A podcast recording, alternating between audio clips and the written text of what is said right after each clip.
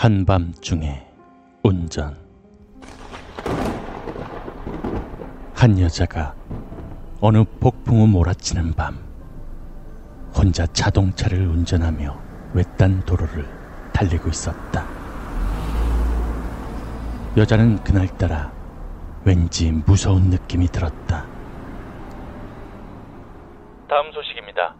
최근 야간에 혼자 운전하는 여성들을 상대로 연쇄 살인 사건이 일어나고 있는 가운데 범인의 행방이 묘연해 수사에 난항을 겪고 있다는 소식입니다. 경찰은 현재 총력을 다해 수사하고 있으나 여성 운전자분들께서는 야간에 인적 없는 도로를 혼자 운전하는 일이 없도록 주의를 당부하고 있습니다. 하필이면 그 순간 여자 운전자를 습격하는 연쇄 살인마에 대한 뉴스가 라디오에서 흘러나와 여자는 더욱 찝찝했다. 여자는 혼자서 노래를 흥얼거리기도 하고 애써 다른 생각을 해보려고 했지만 불길한 느낌을 떨쳐버리기는 어려웠다. 그렇게 길을 가다가 어느 인적 없는 길가에서 외딴 주유소를 발견했다. 마침 자동차는 연료가 다해가고 있어서 여자는 주유소에 차를 세웠다. 그리곤 차에 기름을 가득 채워달라고 말했다. 주유소 주인은 말없이 차에 기름을 채워주었는데 그의 표정과 눈빛이 너무 이상했다.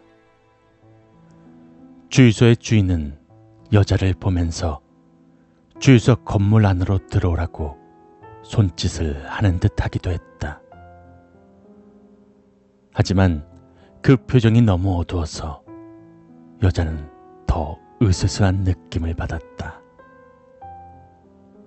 마침내 주유소 주인은 여자의 발목을 덥석 잡더니 강제로 주유소 건물 안으로 끌고 들어가려고 했다. 놀란 여자는 간신히 주유소 주인의 손을 뿌리치고 허겁지겁 자동차에 시동을 걸어 도망치듯 주유소를 떠났다. 떠나는 차를 보며 주유소 주인은 절규하듯 소리를 지르고 있었다. 당신 차 뒷자리에 누군가 숨어 있단 말이야.